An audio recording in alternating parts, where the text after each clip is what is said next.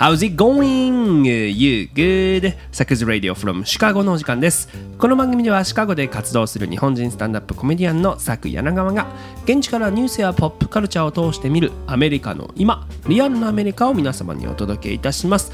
この番組はシカゴのボーイズダウンスタジオよりお送りしております。本日10月4日水曜日もお相手ははい、私進行役サイコです。よろしくお願いいたします。はいそして私5キロラン完走したぜ。佐久柳川です。ということでしんどい。もう。お疲れ。やりきった。もう疲れた。もう今日いいかこれで。これ前言ってたやつよね。うんもう疲れた、うん、もう 喋る言うてましたけども、もうもはやね毎年恒例ですよね、はい。えーシカゴカブスの本拠地、リグレーフィールドの周りを、そして球場の中を走るイベント、レイストゥーリグリーっていうのがあるんですけども、え3年連続今年も参加してきましてですね、はいもうそのサイコさんの相づちからも分かる通り、もうまたその話するんかいと。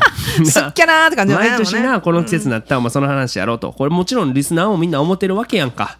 ね去年なんかどんなんか話しとったな言うてね。そうやろ、あったあったと。でももう分かってくれ。もう今週はそれしか話すことないね。なあ、なんさいろんなのがあって、最後、もう消去法でこれや。なやっぱその、そんな劇的なことは毎週起こるもんじゃないじゃないですか。まあねう。ん。ということでね、えーまあ、レイストゥリグレーの話をしますけども、まあ、そもそもね、まずこれ前提として知っといてもらいたいねんだけど、僕、長距離走大嫌いなんよ。まあそういう人でも多くない？多い多い。うんあの、基本長うん距離嫌いな人多いと思う。しんどいもん。あ、そう。だから、まあ、こう野球部の時とかも、もうサボりにサボってたわけよ。あ、走らされるのね、長距そ離。うそう。なんか、そう、野球部トレーニングの一環でねそう、なんかグラウンドがね、なんかこう、こう、マラソンコースっていう一周1キロぐらいのコースがあって、うちの学校結構緑豊かやったから、なんかこう、グラウンドの周りのね、こう、ちょっとこう、もう林みたいなとこ走っていくねん。はいはい。で、それをアップで、はい、5周とかいきなり言われるわけよ。で、もう僕ぐらいになるとですよ、もういろんなサボり方のバリエーションを得得してて、うん。まあ、これまず王道やねんけど、第一の秘技ね。これはもうショートカットです。秘技ちゃうやん。一番、一番シンプル。いや、でも、これはさ、まあまあ、ね、どういうことかというと、マラソンコース、ほんままっすぐ行かなあかんとこを、こう、左にガッて行くと、その茂みを分け入る、ちょっとなんか多分先人が切り開いた道があんねん。そこをシャシャシャシャって入っていくと、むちゃむちゃショートカットになって、300メーターぐらい短縮できんねん。タージしたことないな、300メーターって。でも一周、あれやで、その1キロが300メーター短くなるから、その前、前にさ、一生懸命走ってる、こう、な、先頭集団のやついるやん。はいそこにポンと追いつけるわけよ。なるほどね。で、そいつらからしたらビビるわけやな。茂みの中からひょっと現れて、はいはいでももうその獣道を分け入って出てきてるわけやから、もうね、ユニフォームにいろんななんかこう、なんていうの、ペンペン草みたいなのがいっぱいついてんのよ。ペンペン雑草みたいな。どんな、なんなん、張って、張って歩いたん もうガーって分けるからあそうでそいつらもさ、お前またやりよったんかって言ってくんねんけどでもなこれな監督が我々のチームタイム測ってるわけよ、で制限時間以内に一人でもゴールできんかった場合これ連帯責任でもう一回ってなるわけ、で僕めっちゃ遅いからそうでもせな間に合わへんわけよ、うん。だからチームメイトのためにもうショートカットをしとったわけですよ、はい。僕はサボりたいというよりはむしろ、その連帯責任を免れるために、でそれもみんなもそれは分かってるからそんな怒ることもなく、お前またやるよったんかいぐらいな感じだよ、うん。ね、でも僕の誇りは中高6年間ねこうずっと新しいショートカットコースをねこうこうなんていうの開拓し続けたのよ。うん。こう先人が作ったとこじゃなくてよりショートカットできるところっていうのを、こう僕の中で開拓した、まあ、これほんまにただのショートカットじゃなくてこの何もないうっそうとした野山をかき分けてそこが道になってんああ、なるほどな。これはむちゃくちゃさ強行突破をし続けたんよ。はいはいこれなジャイアンツの桑田真澄投手はな地道にこうジャイアンツ球場の外野をランニングしたとこの芝が剥げて桑田ストなんか桑田の道みたいなのができたんよランニングコース。っていう逸話があるんだけどもうこっちはもう何もないジャングルをいきなりガーって切り開いてそこが道になったから他の子もやってかったかとかじゃないの？やってない。もう続いてこられへん僕に。あそこはもう、まあ、そのどんな茂みやねん。パワーがないとある程度。もうユンボみたいな感じに体をユンボだと思って切り開くねそれさ、その体力をさ、ちゃんと真面目に走れば。無理無理無理もうもうもうお腹痛なるもん。ああ、そう。で、これな、第3のサボり方があんねん、さらに。これ一番飛び道具的な技なんやけど、潜伏っていう技で、これほんまむずいね。これは、まあ、もちろん茂みが不可欠なんやけど、でっかい葉っぱとかを見つけたら、一周目走ってるとこに、走ってる時に、そこに身を隠すねん。はい。で、みんなが2周目とか3周目を走ってきた時に合流すんのよ。だから2周分ずっと息を潜めて、って密林にいて、だからその、まあ、か言うならばベトナム戦争のゲリラ兵と一緒やな。して潜め潜んで密林からシャッて現れるっていう。なるほどね。でこれ一回出ていくタイミングを間違って、うん。むちゃくちゃ1位に踊り出てしまったことがあったんよ。早って。そう。俺が1位やと思って物音で反応して出ていったらあのもうダントツの1位でで監督がその日な「おお今日は柳川が1位で帰ってきたな。頑張ってるな」みたいな感じでこうなったっていうのがあったから。ここれ監督は何やんその監督の前を通らへんのそのみんなうんそんなとこに隠れるわけないやんプいロの。やじゃあなんていうのだからあれ柳川も一周少ないやないかってならんの？ああもうそこまでを数えてなかったよね監督もなああそう。うんだからこの 2, さ2週目から3週目まで抜かしたんやなって分かった。ああそういうことねうん、っていうのがあるわけですよ。っていうことをしてるから、まあ、長距離も別にさ速くもならへんしさ苦手意識も消えへんってことだと思うねんけどめちゃめちゃほんま遅いね。でどれぐらい遅かったかっていうと、これはもうほの野球部とかだけじゃないの。一般のクラスメートとかもやる体育のスポーツテストみたいなのあるやん、はいはい。で 1500m 走があってんけど、僕将棋部と囲碁部の子らに一周遅れされたんよ。これ野球部キャキャプテンとしてはなかなか異例やし結構由々しき事態やってん。でもね 1500m って結構微妙やねん。私長距離好きな人やから言うけど、うん。まだ2キロ以上やったら、うん。こうある程度の長距離の走り方やねんけど、はい。700m から 1500m ってこう中距離っていうやつやな。中距離やからこスプリント力も必要なんやな短距離の。うそうだから50 m 走みたいに全速力で走ったらあかんけど、はいはい。でも2キロ3キロ走るほどのなんていうのそういうためためもそうためもしないから結構微妙なラインなんよここって。だから私からしたら長距離の人も苦手。私の長距離好きな人やけどなるほど1500って微妙なんよ。はいなるほどなるほど。なんかちょっと走らなあかん。爆発力も必要になかなんってくるってことやうんなんかだからここうんなんて言ったらいいんやろうね。なんか短距離得意な子長距離得意な子ってこれ狭間なんや。狭間やと思うこれは。僕短距離むっちゃ速いけどなちなみにでもやっぱこのでも1500微妙やねはお腹痛いわけ、わそう。でまあでもさ30代になってさ、まあこのまあ体力ねまあ体力を強化しなきゃいけないっていうのも含めてあと運動不足やと嫌やなってことで、やっぱジムでランニングを始めたわけアメリカでな、はいはい。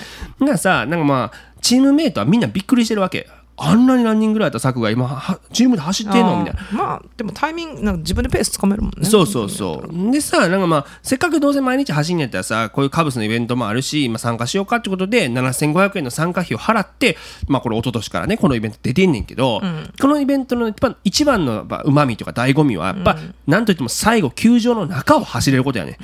これがめっちゃ気持ちいいし、僕、一昨年初めて出た時も、むちゃくちゃ気持ちいいなと思ったんよ。最後、球場の中、言ってたよ。わーって走ってで、まあ、去年もな、走っててん、途中、やっぱそのお腹痛くなるモーメントが来るんよ。でも、あ、あの、最後、球場一周できるあそこがいいと思って、そのために頑張ろうと思って、頑張って。で、今年な、もうさ、今年からさ、僕、カブスの記者やらせていただくことになって、うん。まあ、毎試合さ、試合前のバッティング練習から球場内入って取材するようになったわけやん。はい。だなんかさその球場の中に入れるありがたみみたいのがもう感じられなくなってる自分がおって、うん。最後あのフィールドを一周するために頑張るんだっていうモチベーションが全くなくなってて。ああもう感動がないんか。そうやね。だからむしろなんあかこの後まだあるんかみたいな。リレーの中一周すんのしんどいなっていう。だからもう慣れって怖いね人間。そうねそうですよ。そうなってくると走りながらだんだんあの日のサボりたかった自分がむちゃくちゃ出てくるのよ。で 第一の奥義ショートカットな。どんだけ覚えとんねん。今回のコースさ、もううちの近所やからもう細かい道も知ってるわけですよ。だからもう、ん？ここの角曲がったら、この道に出れるから、っていう心の声めっちゃ聞こえてきて、あかんあかんあかん、そんなんあかんあかんあかん。頑張れ自分、頑張れ自分って言い聞かして、ほんならまた第二の奥義を思い出すわけ。開拓ですよ。ちょうどな、コースが墓地を通るから、この墓地突っ切って森を分け入ったら、あかんあかんあかんあかんあかん。って言って、もうこれもこれあかん言うて。で、これ第三の奥義、これ潜伏やんか。うんここに潜伏し、あかんあかん、この路地裏撃たれるとこやとかスタッフいるでしょところどころに。絶対何してんのって言われるやん。そう、俺はそんなん考えながらさ、まあ、走り続けて、もうでもさ、もうとにかくもうこの、なんていうの、もう自分との戦いでしかないわけよ、もうずーっと。うんっていう、今すごいなんかこう壮大な話にしてるけど、これたかだか5キロの話やから。そうよね。マラソンのハーフマラソンとか走ったような勢いよねほんと。で シカゴマラソンですかだって朝8時にスタートして8時半にはゴールするからな。5分やあっちまであ5キロやもん。ねそう。でもほんまにこの30分がなんか今年は永遠のように感じられてや、でなんかもう途中からなんか、なんで金払ってこんなしんどい思いせなあかんねんっていうの腹立ってきて、でなんかその、そういう意味で言うとさ、なんかあの、大学生の時キャンパスの近くにケンタッキーがあってんけど、そ、そのケンタッキー食べ放題のシステムがあってん。そんなんあんの？そうやねんであまあ学生の街やから？まあなんかあんねん、その小野原っていうとこやねんけど、大阪のな。初めて聞いたで、チキンももちろんパスタとかもあんねんな。で、まあ、だっけケンタッキーってあそこだけってことかそこだけだと思う。で、行くややん、友達とみんなでケンタッ。キーそれでみんなテンション上がってバー食べんねんけど、その結果、いっつもお腹苦しくてしんどいね。で、その時も同じこと言ってた。なんで金払ってしんどい思いせなあかんねんみたいな。それがまた降りてきてさでもまた行ってしまうやん、まあ、そうやって、なケンタッキー。それでまでまたあもう絶対あれパスタいらんかったってなんねん。でそれと一緒で、まあ、今年もなんかあまた申し込んでもたみたいな。でまたこれもうなんで金払ってしんどい思いしてんねんって言いながらもう、えねこう走ってるとやっぱそういう時ってさなんかいろんなことに気がついてくるわけですよ走りながら。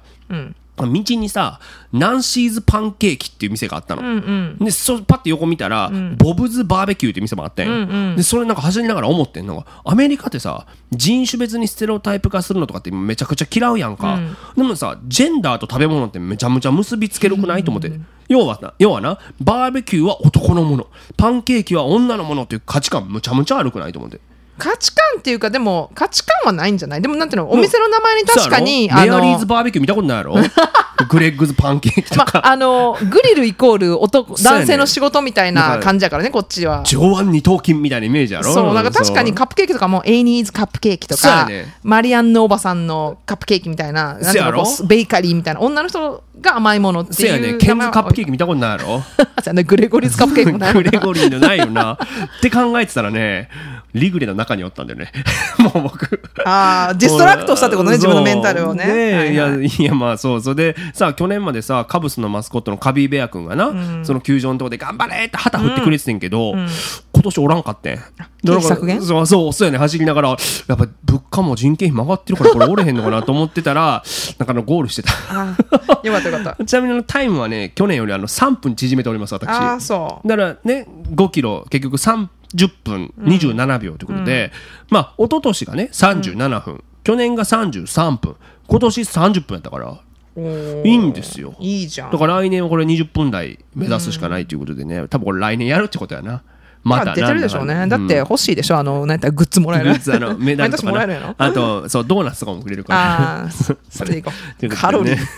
カロリー総裁。もはい。えー、ということで今年も今年じゃないなんだっけ。疲れてんねんってもう。今週も行きましょう。最初のコーナーです。What's happening America? さてこのコーナーでは毎週今起こっているホットなアメリカのニュースを独自の視点で皆様にお届けいたします、えー時事に文化そしてちょっとおバカなニュースまでアメリカの今をランキング形式でお伝えいたします。ということで10月やってもえらいこっちゃで、ハロウィンになってます。もそうやね。もうなポ早いうちは。ップアップショップでいっぱい出てきてるもんな、はい。もう終わってまうで2023年もと思って、なんかさ年々早なってへん。その年、時の経過が。そうそうです。小学生の頃とかさ、ん。1年めっちゃ長かったしさ、なんか1年間の成長をかみしめるにこう足りうる1年やったやん。今と比べるとね。そやねん、はい。だ今年の僕は成長してるんだろうかって思わん？なんかまあまあ、あっまあねという間すぎて。あっという間すぎます。でもなんか不思議やなと思うのはさそうやって時間が過ぎるのがあっちゅう間に感じるのにあのランニングしてる30分も死ぬほど長く感じるしなんか体幹のさ、なんかあのプランクってわかるでしょ、ああれやってる60秒とか一生のようにさえ感じられるやん、はいはいはいだからさ時間というものは同じではないのかもしれないっていうのを走りながら考えてて、ね、これ自分のかあのなんていうんやろパースペクティブの問題ですね。そうやね。でもなんかちょっと今のコメント天才っぽくない？うんうん。あれ？え？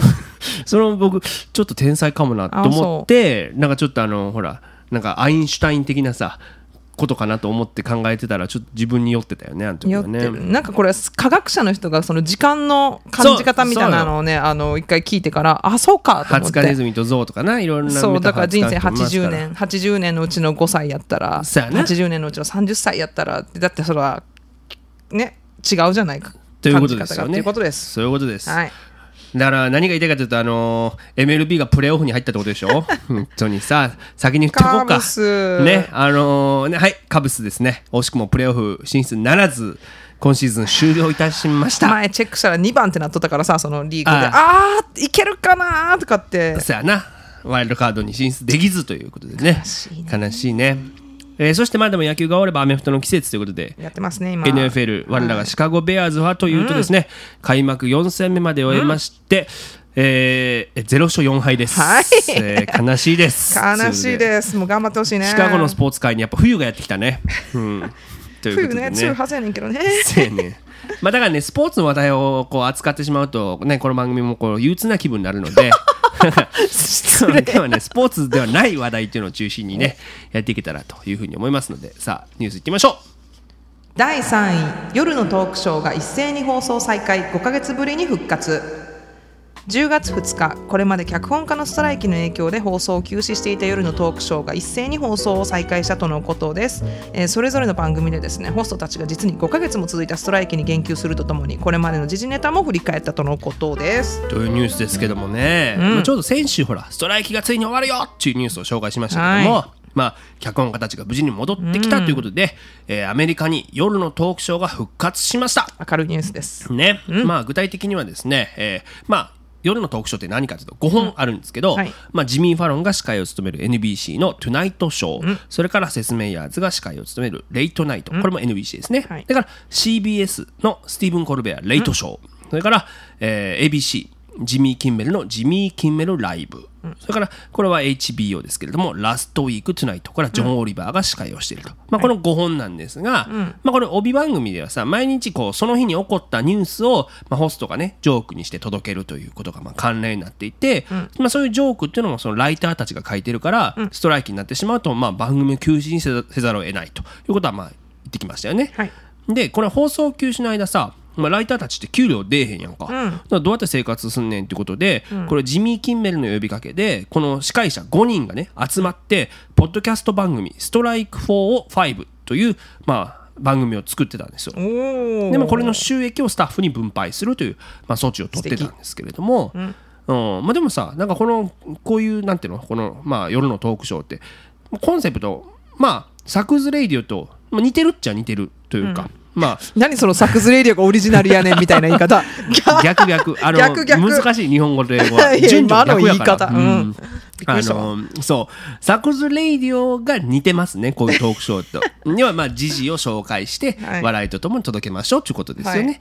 だからなんか結構僕もさあのみまあこのごまあ、5個の番組がどんなこと言うのかなっていうのは毎日割と楽しみにしてたんですよ、だからこの5ヶ月それがなくてさそ慣れてきちゃったけどちょっとやっぱ寂しかったなっちゃ寂しかったわけですよ、ということなので、まあ、再開した、えー月曜日の番組一つずつちょっとおさらいしていきましょう。お。ということで。まず1個目「The Tonight Show starring Jimmy Fallon NBC、これね、まあ、ジミー・ファロンね冒頭拍手に迎えられながら出てくるんだけど、第一声「We are back!」戻ってきたよっつって、ですかさずね、えー、全てのライターがより公正な契約を勝ち取ったことを嬉しく思うよという、ね、ことを言って、えー拍手喝采になったわけですよ。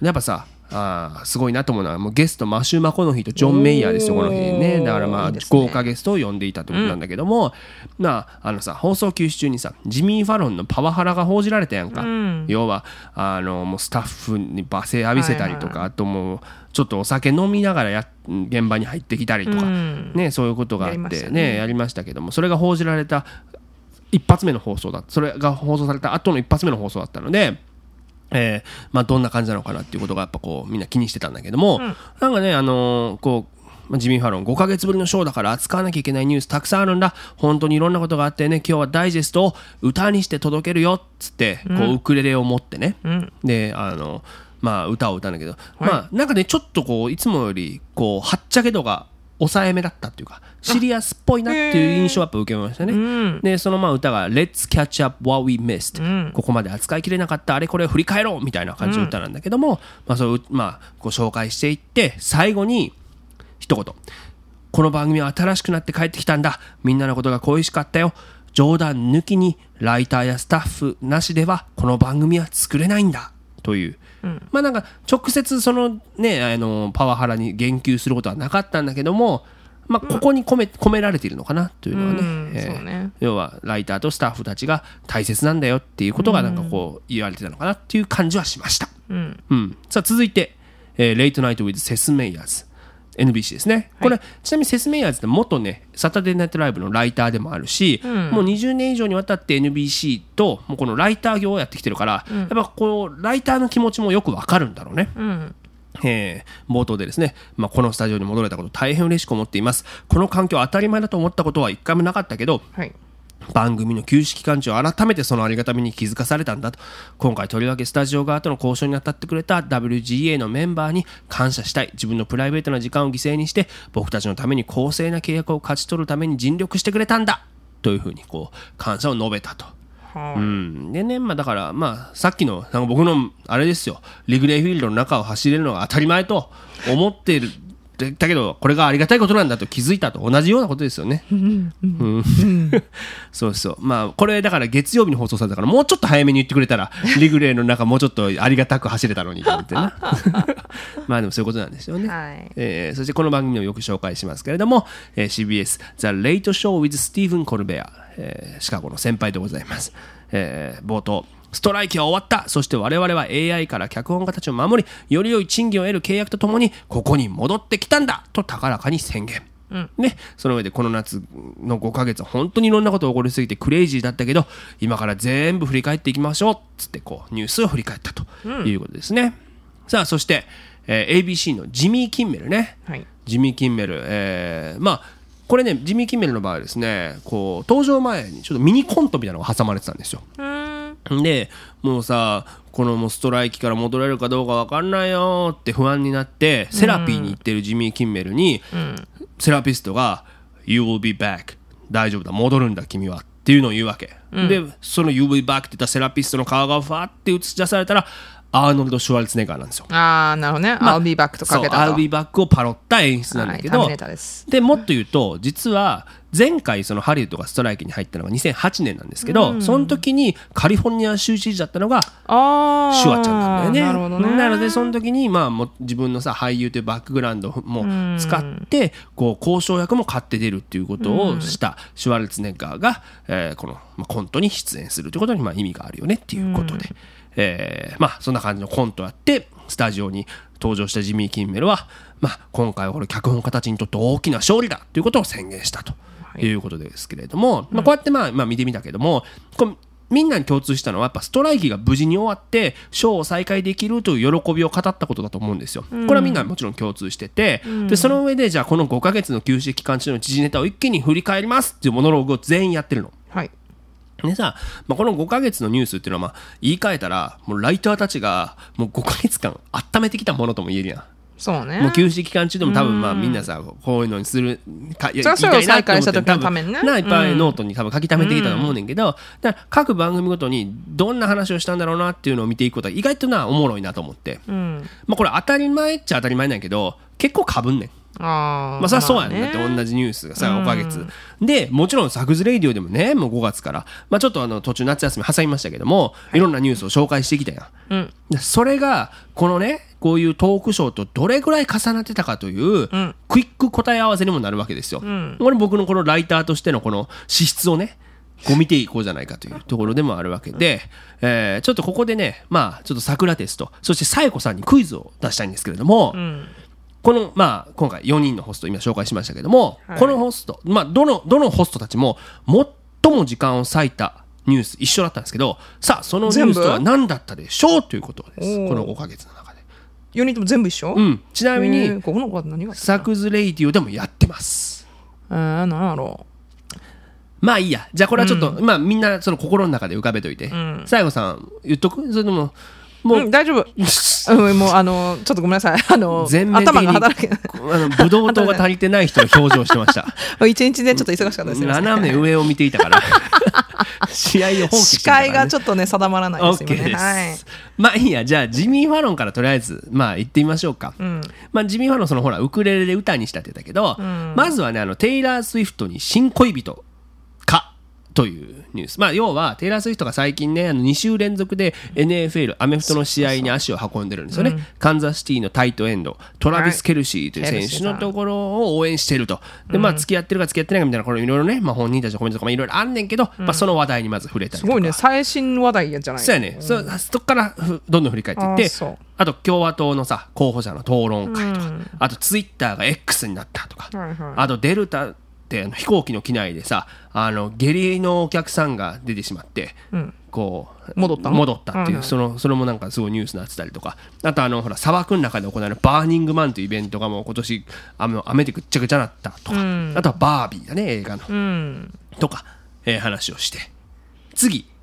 じゃあコルベア行きましょうか、はい。コルベアはですね、えーまあ、5月から順番にこう振り返ってたんやけど、まあ、あのマーサ・スチュワートの水着のやつね。もう90歳超えて水着になったみたいな、とかこれ番組でやりましたよね。よし。ワンポイント。6月カナダの山火事やったよねこれ。ああワンポイント。あとトランプが公文書を持ち帰りトイレに隠した。やったねこれも。はいワンポイント。あとプリゴジンの反乱。これはちょっとやってないやっですてないね。そうか6月か。6月やね。4ヶ月。そうやね。そうやね。あと7月ホワイトハウスでコカイン見つかるっていうね。うんこれはねあのちょっと僕日本におったから、あとまあバービーとオッペンハイマーが公開されるとか、あとイーロン・マスクのそのツイッターを X にとか。はい。あバービー？そう。でもういいや。これ先に全部やってから答えにしようと思うんだけども8月。これがもう答えです。いきます。トランプ逮捕マグショットを取られるです。あそれ？これをバービー超えた？番長いこと私今バービーかなと思ったけど。もうねこれなんです。トランプの逮捕とマグショット。これに一番みんな時間を使ったうん、であとま9月ローレン・ボーバートってね議員がねあのビートルジュースのミュージカル見てる時に、あの途中でベープを吸いまして、後ろの人に出てちょっとやめてって言われたのにもう一回吸うっていうで退場させられるっていうね。これやってなかったね、うん。とかねやりましたし。やっぱテイラー・スウィフトの新しい彼氏に関してもやっぱ言及、彼氏に関しても言及したと。というところでした。で説明やーズはねやっぱね30分間のニュース特集のうちやっぱ18本トランプのニュースに費やしたしジミー・キンメルに至ってやっぱねあのーそのほらねトランプのほらいわゆるマグショットがグッズになって、その時に「ネバースレンダー」と絶対に降伏しないっていうふうに書かれてたんだけど、まあ、スレンダーってさ出頭するって意味あるやん、いやジョージア州で出頭してるよみたいな、っていうねジョークなんかをこう言ってたりしましたというところですね。まあでも何が言いたいかというとさ、やっぱこう、日々のニュースとかね、人々のこう関心事を笑いにしてお茶の間に届けてさ、社会をこう、映し続けてきたわけやん、アメリカのコメディって。で、まあこの番組休止ね、余儀なくされてる間にも、じゃあ一番国民の注目を集めてたのは何のニュースなんだろうっていうのを5ヶ月分一気に振り返れる期間って実際なかなかないやんか。で、それはトランプでしたという。はいねこれことですよね。あのーみんな当たったかな？ねこの子 だからで意外とねこのニュー番組でもあのて取り扱ったものもあるし、そうじゃないものもあるのでね。ななんか意外とこうニュースを勉強したい時って新聞読むのとかもちろんいいんだけど、CNN 見るとか、このね夜のこのあのトークショーを見るっていうのもすごくそうね。あのハイライトとしておさらいになるし、まあ、今ちょっとこのシーズンの合間で放送やってないけど、デイリーショーを見るのとかもね。そうですね。あのかなはい。り意味がそうね。結構噛み砕いてやってくれるからさあとの新聞ほどね堅苦しくないよね。映像とかもね、あの使ってくれるということでね、あのこの番組の副教材としてはいいよね、副業 うん。はい。さっきからちょっと偉そうなんだけどね。いいんですよ。すごいね。うん。そうよまあまあサクズレイディオ真似てるからねあいつらね。そうなんです。コルベアをやっぱあのそのね二次資料に使っていただければね。まあコルベアにもね僕もちょっとアドバイスしておきますから。はい。ということでねお願いします。ということで第2位いきましょう第2位共和党のケビン・マッカーシー下院議長更迭される、下院議会は3日共和党のケビン・マッカーシー議長の解任動議を216対 210, 210の賛成多数で可決したとのことです。そういうニュースですけれども、早ない？なあなあこの番組でもさもうなかなか過半数にがんくてもう15回やってようやっとケビン・マッカーシー議長になりましたみたいな紹介したのがありましたね。もうついこの前のことや思ったんやけどいやそうやね。んあれ今年一発目やね。ん1月4日やねん。ええ1年も経ってない？そうそう。いやでも逆に僕はもう9ヶ月経ってんのと思ってしまった。あそう。もうもう昨日のことのようでしたからねだからもうでもまあだから9ヶ月だよね 9ヶ月でねまあちょっとこうすげえな早いな。ね下院議長変わってしまったんですけどでも下院議長でむちゃむちゃ大事なんですよ。だってはい。大統領権限の継承順位で言ったら、副大統領に次ぐ2位の要職ですから、ね、だからあのねか立法上はさその、まあそのねかまあ、会員における立法上の優先事項っていうのを決定して、はい。ホワイトハウスの政策課題の行方をもう本当に左右する立場ですから、すごい大事な立場なんですが、えーなんか解任されたわけですよ。これ過去にこんな早く解任された人いるんかね？ないんです。いるね過去にというかそもそもですねあの初めてのことだということですね。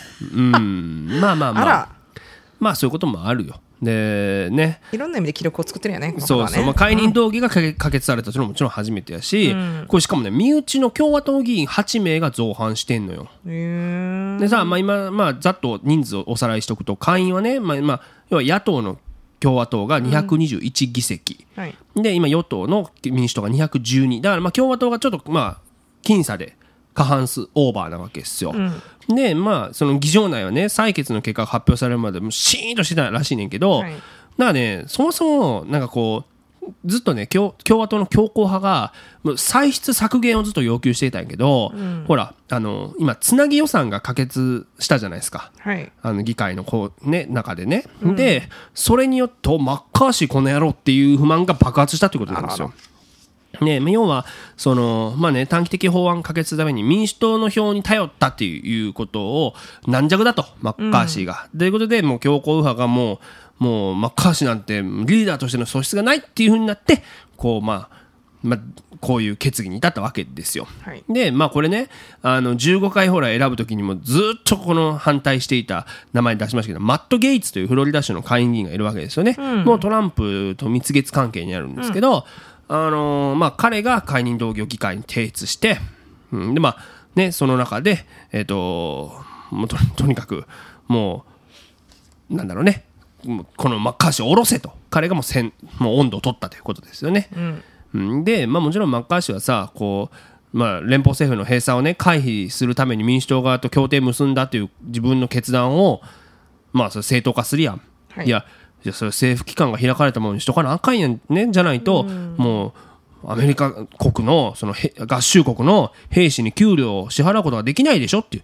だからそういうふうに自分がやったのは正しい決断でしたよとっていうふうにずっと自分で言ってるわけですよ。はい。なんだけども、えー結局ね10月3日に採決が行われて共和党議員の中から8人が解任動議に賛成すると。で逆に言うと他の210人はいやマッカーシー続投してくれって言ってんねんね、うんうんうん、だけどまあもちろん民主党はさ全議員が賛成でーすって言う やん、解任になって、でまあということでねマッカーシー、えー9ヶ月ですね終わることになりました。お疲れ様でした。ね、な何やったかなっていうのを、ね、なんか振り返ったらこの番組で何を紹介したかなと思ったらさ、あの一般教書演説でバイデンがこうねいろいろ喋ったじゃないですか、あの時にこうバイデンの後ろにねずっとこう、まあ、カマラ・ハリスとこうケビン・マッカーシーがこういなきゃいけないね、両はい。上下両方の議長として。その時にさやっぱ、ね、1時間以上バイデンの演説にこうリアクションというか、まあ、反対のそれは違うよみたいなこうリアクションをカメラに抜かれてるからずっと顔芸しなきゃいけなくて、あその顔芸ひたすら頑張ってたってねワイプ芸みたいなのずっとやってたっていうね、それがやっぱ一番マッカーシーが頑張ったところかなというところでね。それこそねあのまあジミー・ファロンとかもいじってましたね。このマッカーシーを。何何をやったんですか？この9ヶ月でということをね、えーやってましたけれども。まあだからねここからだからどうなっていくのかって。だからさっきも言ったけど重要な役職ですからね。このアメリカ合衆国を。担っていく上で。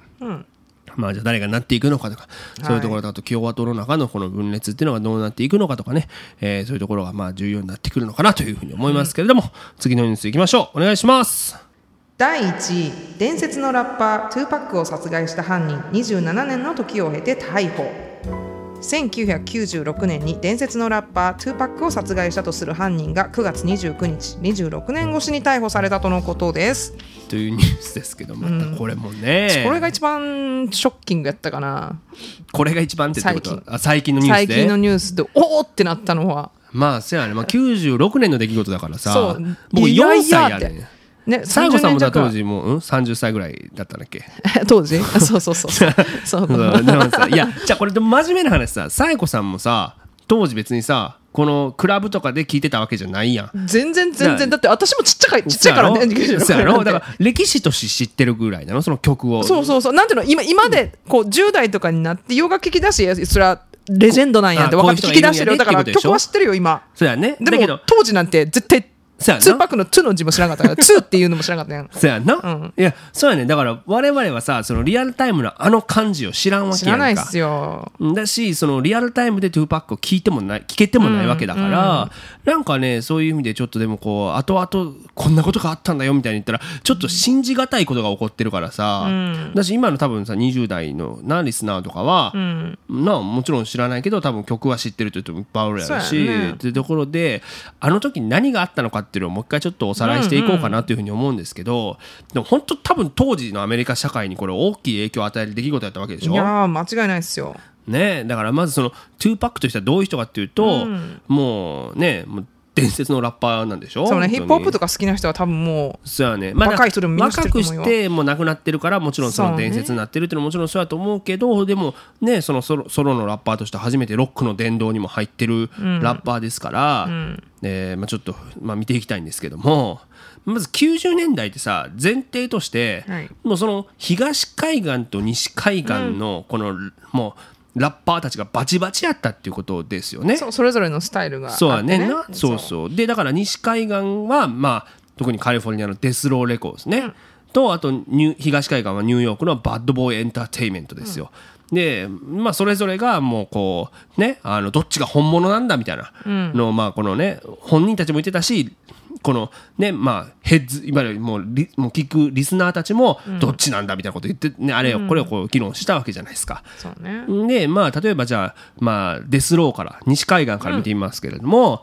えーまあ、シュグナイトという人が創立創立者なんだけど、あのさ、まあ、ドクター・ドレイとかスヌープ・ドッグとか、まあ、そういう人たちを擁してめちゃめちゃこう大ヒットしてたわけですよ、でまあ簡単に言うとさ去年のスーパーボールのハーフタイムショー出てきてた人を浮かべりゃいいよね、はい。まあだからそんな感じの、まあ、西にデスローがいて、で東のバッドボーイは、まあ、ショーン・コムズやな、まあだから誰どれどの名前なの？みんな知ってんの？パフダディ ?PDD?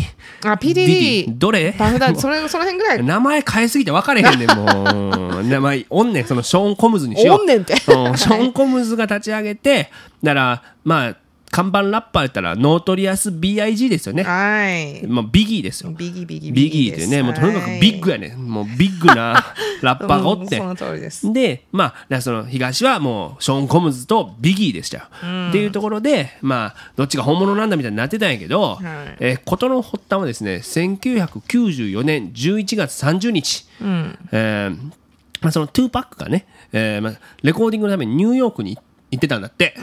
ほんならなんかまあ友達から電話あって、ちょまあちょっとあの友達のあのラッパーにもちょっとあのラップお前入れてくれへんか？みたいな。言われてほんでもう金払ってくれんねやってやんでっつって、ほん。で払う払うって言って、スタジオに呼ばれたんやって。まあフューチャリングをしそうましそうそうょうそうそう。ほんでスタジオに呼ばれたらなんかロビーで暴漢2人にむちゃむちゃ襲われたと。あら。しかもただ襲われただけじゃなくて、もうね5発撃たれてますで、あの金品全部もぎ取られます。あらあら。もう520万円ぐらい罠やったとそれは。そういうことです、しかももうもう金玉打たれてもう痛い痛い。そうですもう大変。でもなぜか一命を取り留めてんだけど。なぜかって。そうまあすごい5発撃たれて。苦境やったのかな？ねそうやね。で、まあ、一命を取り留めんねんけど、後々分かったのは、その暴漢は、実はその、東海岸の、その、バッドボーイズたちが、こう雇ったギャングだったと。襲わせたということが分かったわけですよ。はいはいはいふざけやがってってなるわけよな、トゥーパックからしたら。で、まあ、トゥーパックその後ね、もうどんどんどんどんこう西海岸でもどんどんどんどん大きくなっていくわけですよ。デスローに入りながら、こう、で、もう売り上げもバッコンバッコンになるねんけど、えーもうそのね、中でもバッドボーイたちに対するもうめちゃめちゃ挑戦的な、もう、こう、お前も、お前はいつか撃たれるぞみたいなね、そういう歌詞とかでもどんどんバチバチにやり合うわけ。で、ついに、えー1996年ですよ。ね、えーまあ、このトゥーパックはですね、まあ、友達のマイク・タイソンの試合を観戦しにベガスに行ったのね。ほん。で、うん終わって帰ろうとしたら、あのですね、ギャング集団に出くわしてしまうわけ。たまたま？そう、道で。で、そのギャング集団がクリプスって言うんですけど、このクリプスっていうのはどういう人たちかというとですね、あの、その、まあ、東のビギーのボディーガードですよ。でビギー側のそのギャングに道で会ったわけ。で、あの時のお前この野郎っていう、あの時の恨みをまあ覚えてっからなっつって、ボコボコにします。トゥーパックは。トゥーパックが、えーそのギャングたちをボコボコにします。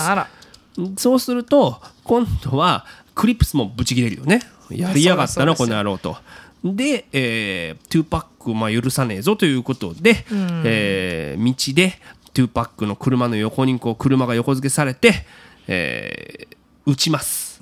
それでまあ結局トゥーパックは、えーまあ、命を落としてしまうということなんですよね。ね、お数数字って言っていいんか知らんけどそういうギャングのの背景の方が多いのよね。そうだねのまあそう、ね。ギャングスターなんて言って、はいそれがむしろこのラップの一つの魅力にもなっていたところでもあったんだけども、まあ、結局ねそれによってまあトゥーパック、えー、25歳で亡くなってしまうわけですよ、でもそうしたらもう報復合戦ですよね。そね。のまあ、ギャンギャングも巻き込んでさっきのそのじゃあクリプスに対して今度はね、そのデスロー西海岸側ももうこの野郎ということで、えーまた別のギャング今度ブラッズなんていうね、えーギャングを用意してブラッズ対クリプスなんていうののこの争いが街中でパンパンパンパンパンパンになって、はいもうだからもう10 12件発生してるらしい1週間でもう銃撃がね。で、えーそんなことがあったわけなんですけども結局だその後さ翌年はさ今度はノートリアス BIG ビギーが今度はまた、えーまあ報復じゃないけれども車から襲撃されて亡くなってしまうとそうだこの2件はすごい大きく語られるよねいそうなんですよ。まだに、まあだってのそれはもう西と東の頃言ったらキキングじゃないけどね、天才ラッパーが20代半ばで2人とも亡くなってしまうという悲劇ですから、ね、でまあそれから27年が経ちましたけど2023年9月29日ラスベガスの警察がですねでこのトゥーパックのまあ銃撃の容疑で、えードウェイン・デイビス容疑者60歳を逮捕・起訴したわけなんですけども、じゃあこれ誰なんだって話だ。ドウェイン・デイビスは。これはですねあのーね。そのトゥーパックがさ、あのマイク・タイソンの試合の後、ね。えーボディーガードのこうギャングと遭遇してボコボコにしたっていうふうに話をしましたけど、その人のおじさんです。あ。な俺の甥っ子お前ボコボコにしやがったなという、えー報復だったわけですよね。もう怨恨絡みですねそういうことなんですよね。はいということで、じゃあ考えられへんよ。な、今、普通にこの話を今しただけでさ、僕も喋ってて何言うてんねやろと思いながら喋ってたんやけど、だってさ、東西の構想で、いや、例えばよ、じゃあ西の吉本興業と東の松竹、松ひまあ、東のじゃあ、いや鍋プロが、その芸人さん同士で打ち合う、打ち合うってなかなかないでしょ。しかもそこには日本だったらヤクザが絡んで、その一番のトップ芸人さんが殺されるってないやんか、日本だったら。まあ殺されたらじゃあ逆のトップも殺すかってなるのかな？トップも行こうかみたいな。うんなな。そういうようなことが平気で起こってて。でそれを含めてその人間関係の罵り合いとかもそういう歌詞も含めて、まあ、そのリリックも含めて、まあ、そのヒップホップの一つの聴き方っていうことが、まあ、確立されていっていた時代ではあったわけですよね。うん。まあ、だからまあねな物騒な時代やったな。でも今もなそういうまあまあ、文化的な側面っていうのは残っているとも言えるし、ね、ということでだからコメディってこの時代うんそのいわゆる西海岸と東海岸の構想があったんかなってちょっと思ったりもするんよ。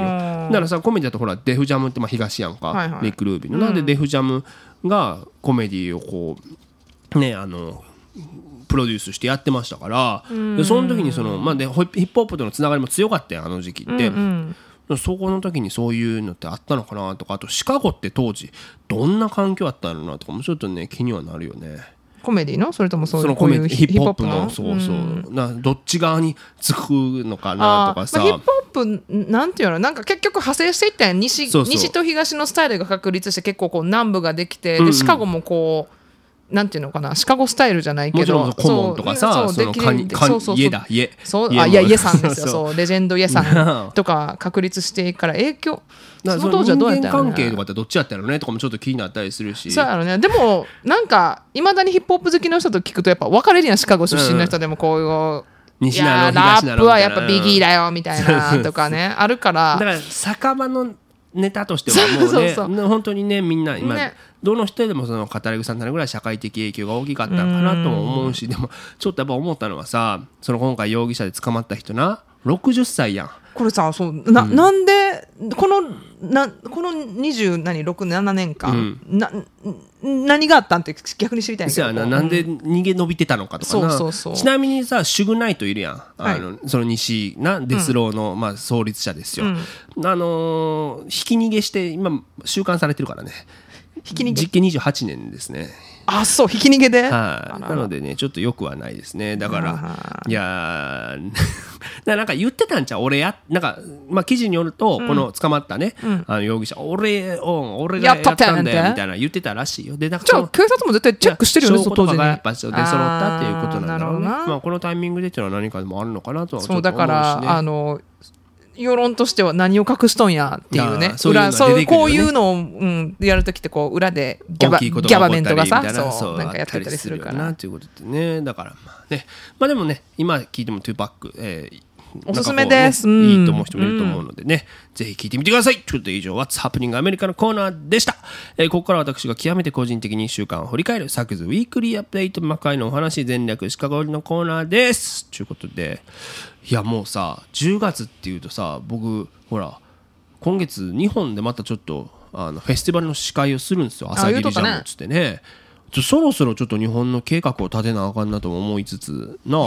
まだ立ててないの？立ててない。でそのなんつうのそのこういや一個一個例えばさその毎日こうこういうショーがあるとかあまあやることは分かってるんでしょ。あるねんけど、でも例えばなんかさもう日本シリーズの季節やねパッて見たら。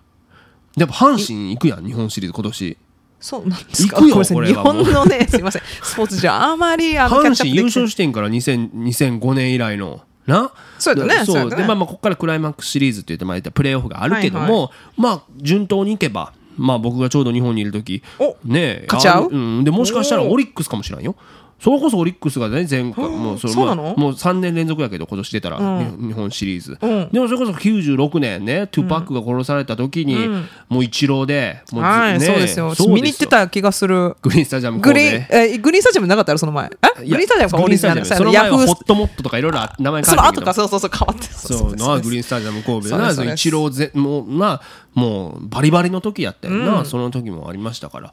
だからなんかなちょっとななんかこう甲子園とかさすがにさチケット取られへんと思うねん。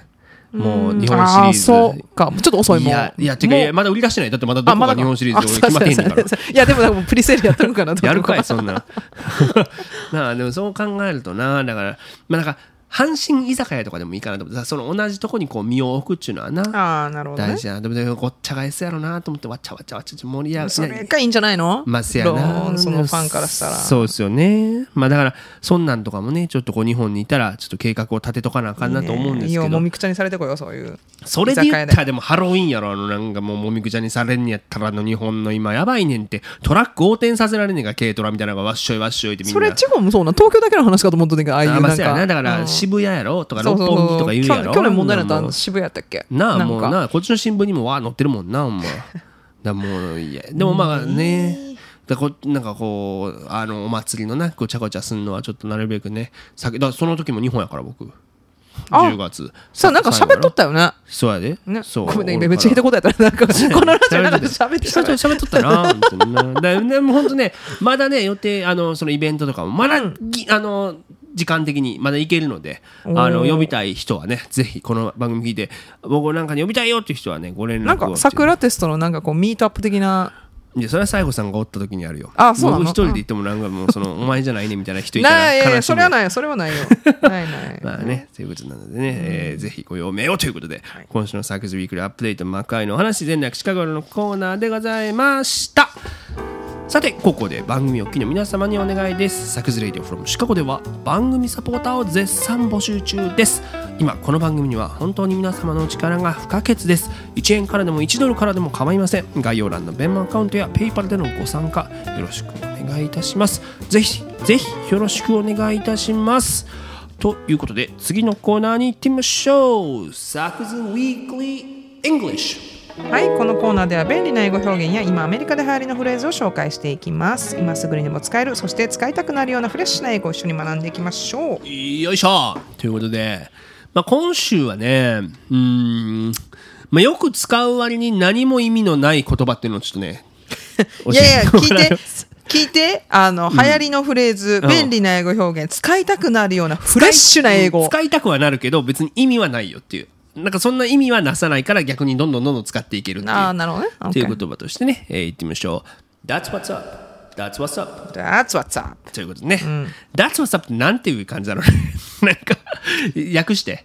なんかこう、まあ文脈によるあ確かに便利な英語表現ではあるけど。相づちやんななんか例えばこうピンポイントでななんか自分がこう話してなんかピンポイントのことパッて言ったら「That's what's up」みたいそう、そうやねん。それよ。そうやねんれそうそうそうみたいなほんまそれとか。とかあと、いいねにもなるやん。例えば。なるなるだから最近、さ先週さ、あの、ニューヨーク行ってきて、That's what's up. とかいいね。そうそうだから職業なんなん？デザイナーってあデザイナーでいいこと何？っつってあお客さん耐えることね。That's what's up ね、ないんなら僕はもう職業何デザイナー That's what's up もうそこで繰り出すよ。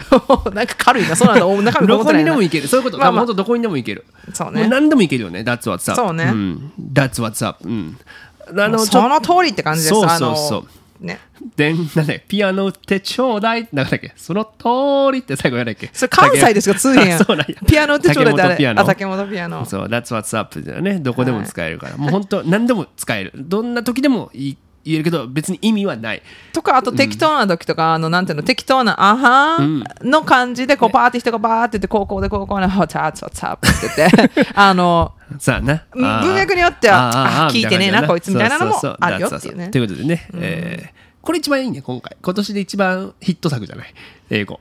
え そう、うん、もう一番使います。えなんか最近そういうの多くない？なんか どうで I も hear you どうとかね。なんかうん、まあそんな感じでなんかす。あの、とりあえず使ってってください。えー、repeat after me. That's what's up. That's what's up. 次のコーナーです。Ask サク。アスクサクでは毎週リスナーの皆様からのお便りを募集しています。ご質問からお悩み、ご感想など何でも構いません。ラジオネームをお書きの上、サクズレイディオ .gmail.com、サクズレイディオ .gmail.com、sakusradio.gmail.com までお送りください。ほいしょということでね、まあ、あの今日もね、えーいただいておりますから紹介していきたいなと思いますラジオネーム6番ライトスペンサーさんちょちょっと一回これこれ わかる？6番ライトスペンサー。懐かしいなと思って。もう名前で僕はのドキッときてしまった。あ、そ阪神のねあのー檜山かスペンサーみたいな。どっちがいい？みたいな。これもう西海岸東海岸の論争じゃないけどなってた。でも全然歌えへんねんスペンサーは。ね。うん。ん、でもまあ6番ライトスペンサーっていうのを聞くとなんか うわーって思い出しちゃうっていうね。いい名前ですね。非常に、えーいいと思いますよ、えーさあサクさん最後さん夜分遅くに失礼しますっていう、まあ、これはこいつの時間やか分からへんだけど。日本時間？まあいいや、えーサクスレイディオは日本からアメリカを知れる貴重な番組として毎週聞いていました。過が去形。先日はい。会社から内示が出て2回目のアメリカ駐在が決まり9月からまたアメリカに戻ってきましたっていう。今こちらですね、では。ね。あ。でえー前回駐在していたのはリーマンショック直後でしたがうん。今回来てみてびっくり何にかといえば物価の高さです。あコーラは1000円近いし前通っていた中華はほぼ2倍の値段に。あれだけ安くて重宝していた中華でさえ一皿3000円を超すとはびっくりです。えそこで切実な質問なのですが今アメリカで最も安く済ませられるご飯は一体何なのでしょうか？中華よな。まだ。あ。ていうか、円に直すとやっぱりまあ150円そうやねさとしてしまったんですよね。だからリーマンショックだ直後やったらさバチバチ円高の時やんかそうんなんやね。だって余計にそうやと思ういや、けど。コーラ1000円っていうのは嘘でしょ。まあ、コーラなんて空港空港やったらさ なこうあ空港で2リッター入りのそんな売ってないとい思うけどや空港7ドルする時あるよ。あの水7ドルするよ500そうやろ？ミリリットル。だから1000円ぐらいやん。そうだって150円と考えたら。1000円水のが普通に高ない？コーラわからん買わへんから。そう私もコーラ買わへんからコーラって水より普通安いまああのなその位置づけっていうかさスーパーとかやったらなそうなるかも空港で買うたんかな。分かれへんけど。まあでもほんまに今の時時代にさでもあの,、うん、あのレストランは2倍やと思うよ、リーマンショックから比べたらいや3000円を越す日本円で考えたらちょっと高いなと思っただってドルにしたらもう2200円ぐらい2000円ちょっとしたらもうすでに3000円ってこと？2000円？20, 20ドルってあ言ったよ20ごめんごめんごめん。あもう。そうそうそう、だからそうなったら一番安く済ませられるご飯。まあだからまあファストフードですよ、まあな。でもマクドとかでも絶対さもう1ドルマックあるやん。こっちにある ?1 ドルあるやん。あの？スナあのチキンチキンサンド？チキンサンド？1あれもう1ドルルじゃないん？前ちゃうちゃうからさ1ドルちゃうと思う1 50? ドルそうなんや。僕もうそれもう知らんわ。あれもう 2, 2ドルとかなってなってないと思うよ。だからスライスピザとかは安いやん。あのニューヨーク行けばでもね1ドル99セントとかだったけど僕が初めて行った時もうないって言ってたよそれも。うニューヨークも？3ドルとかするっつってたよ。あそう。えっとセブンやっけ？どこやったかな安いうんうん。のあっこで。あのだからほあのねレジの横にあるそうそうあの一コンビニでいう豚まんはいはいはい。セクションみたいなところに。はな一切れいくらやったかな？あれも99いやいやもっと99ドル。やったんかな？99ドル？え？あさっき さっきからなんかもう。の すいませんもう今日今日すいません。そうでもなほんまにそうやんな。だからいやでも本当にね外で食べるんやったら3000円はもう超えると思った方がいい。あ無理無理20無理20ドルは超えあのチップ合わせあなんていうのコーヒーショップとかカフェ、うん。やったらあの3000円以内で抑えれるか20ドルやろ？20ドルだったら抑えれるかな？ドリンク買ってこう。でもがっつりミール。飯食いたいんだよこの人は。そうやねだからがっつりミールじゃなくてねこう、うん。なんていうのこうクロワッササンとかな。ラサラダそうそうそうサンドイッチ？高いよ。いやだからでさだったら自炊すればいいじゃないかってさ自炊も高いやんあのグローサリーの値段もねどんどんだって、コロナ前に、うん。私がもうあのアジアンマーケットに行かずに、うん。まあ、そのグローサリーは高いんやけど、アメリカでもあのそこで買ってた日本のお豆腐に一番近いやつ1ドル50セントやったやん。うん。でそれが、うんうん。じゃあ1ドル30セントぐらいやったか最初。で、うん。コロナぐらいでと1ドル50セント1ドルちょい上がりやな。75セントになって、うん。もう分かるやん。うん。しゃあないしゃあない、うん。今それ2ドル75セントやからね、まあすやな。いやいやいや1ドル上げた？みたいな。まあたまらんな毎日豆腐食う人からしたっとそうらだってお味噌汁とか私多分。毎日豆腐食う人なんや逆に最後さん。お味噌汁にお豆腐絶対入れる、まあうんそうかそうやな。とかやとちょっとねうわっってなるし。そうやな。ね。だからまあ。アボカドなんてさ前99セントで買い取ったのが今1個3ドルとかでさもう。そうやで。いやいやいやいやいやみたいな。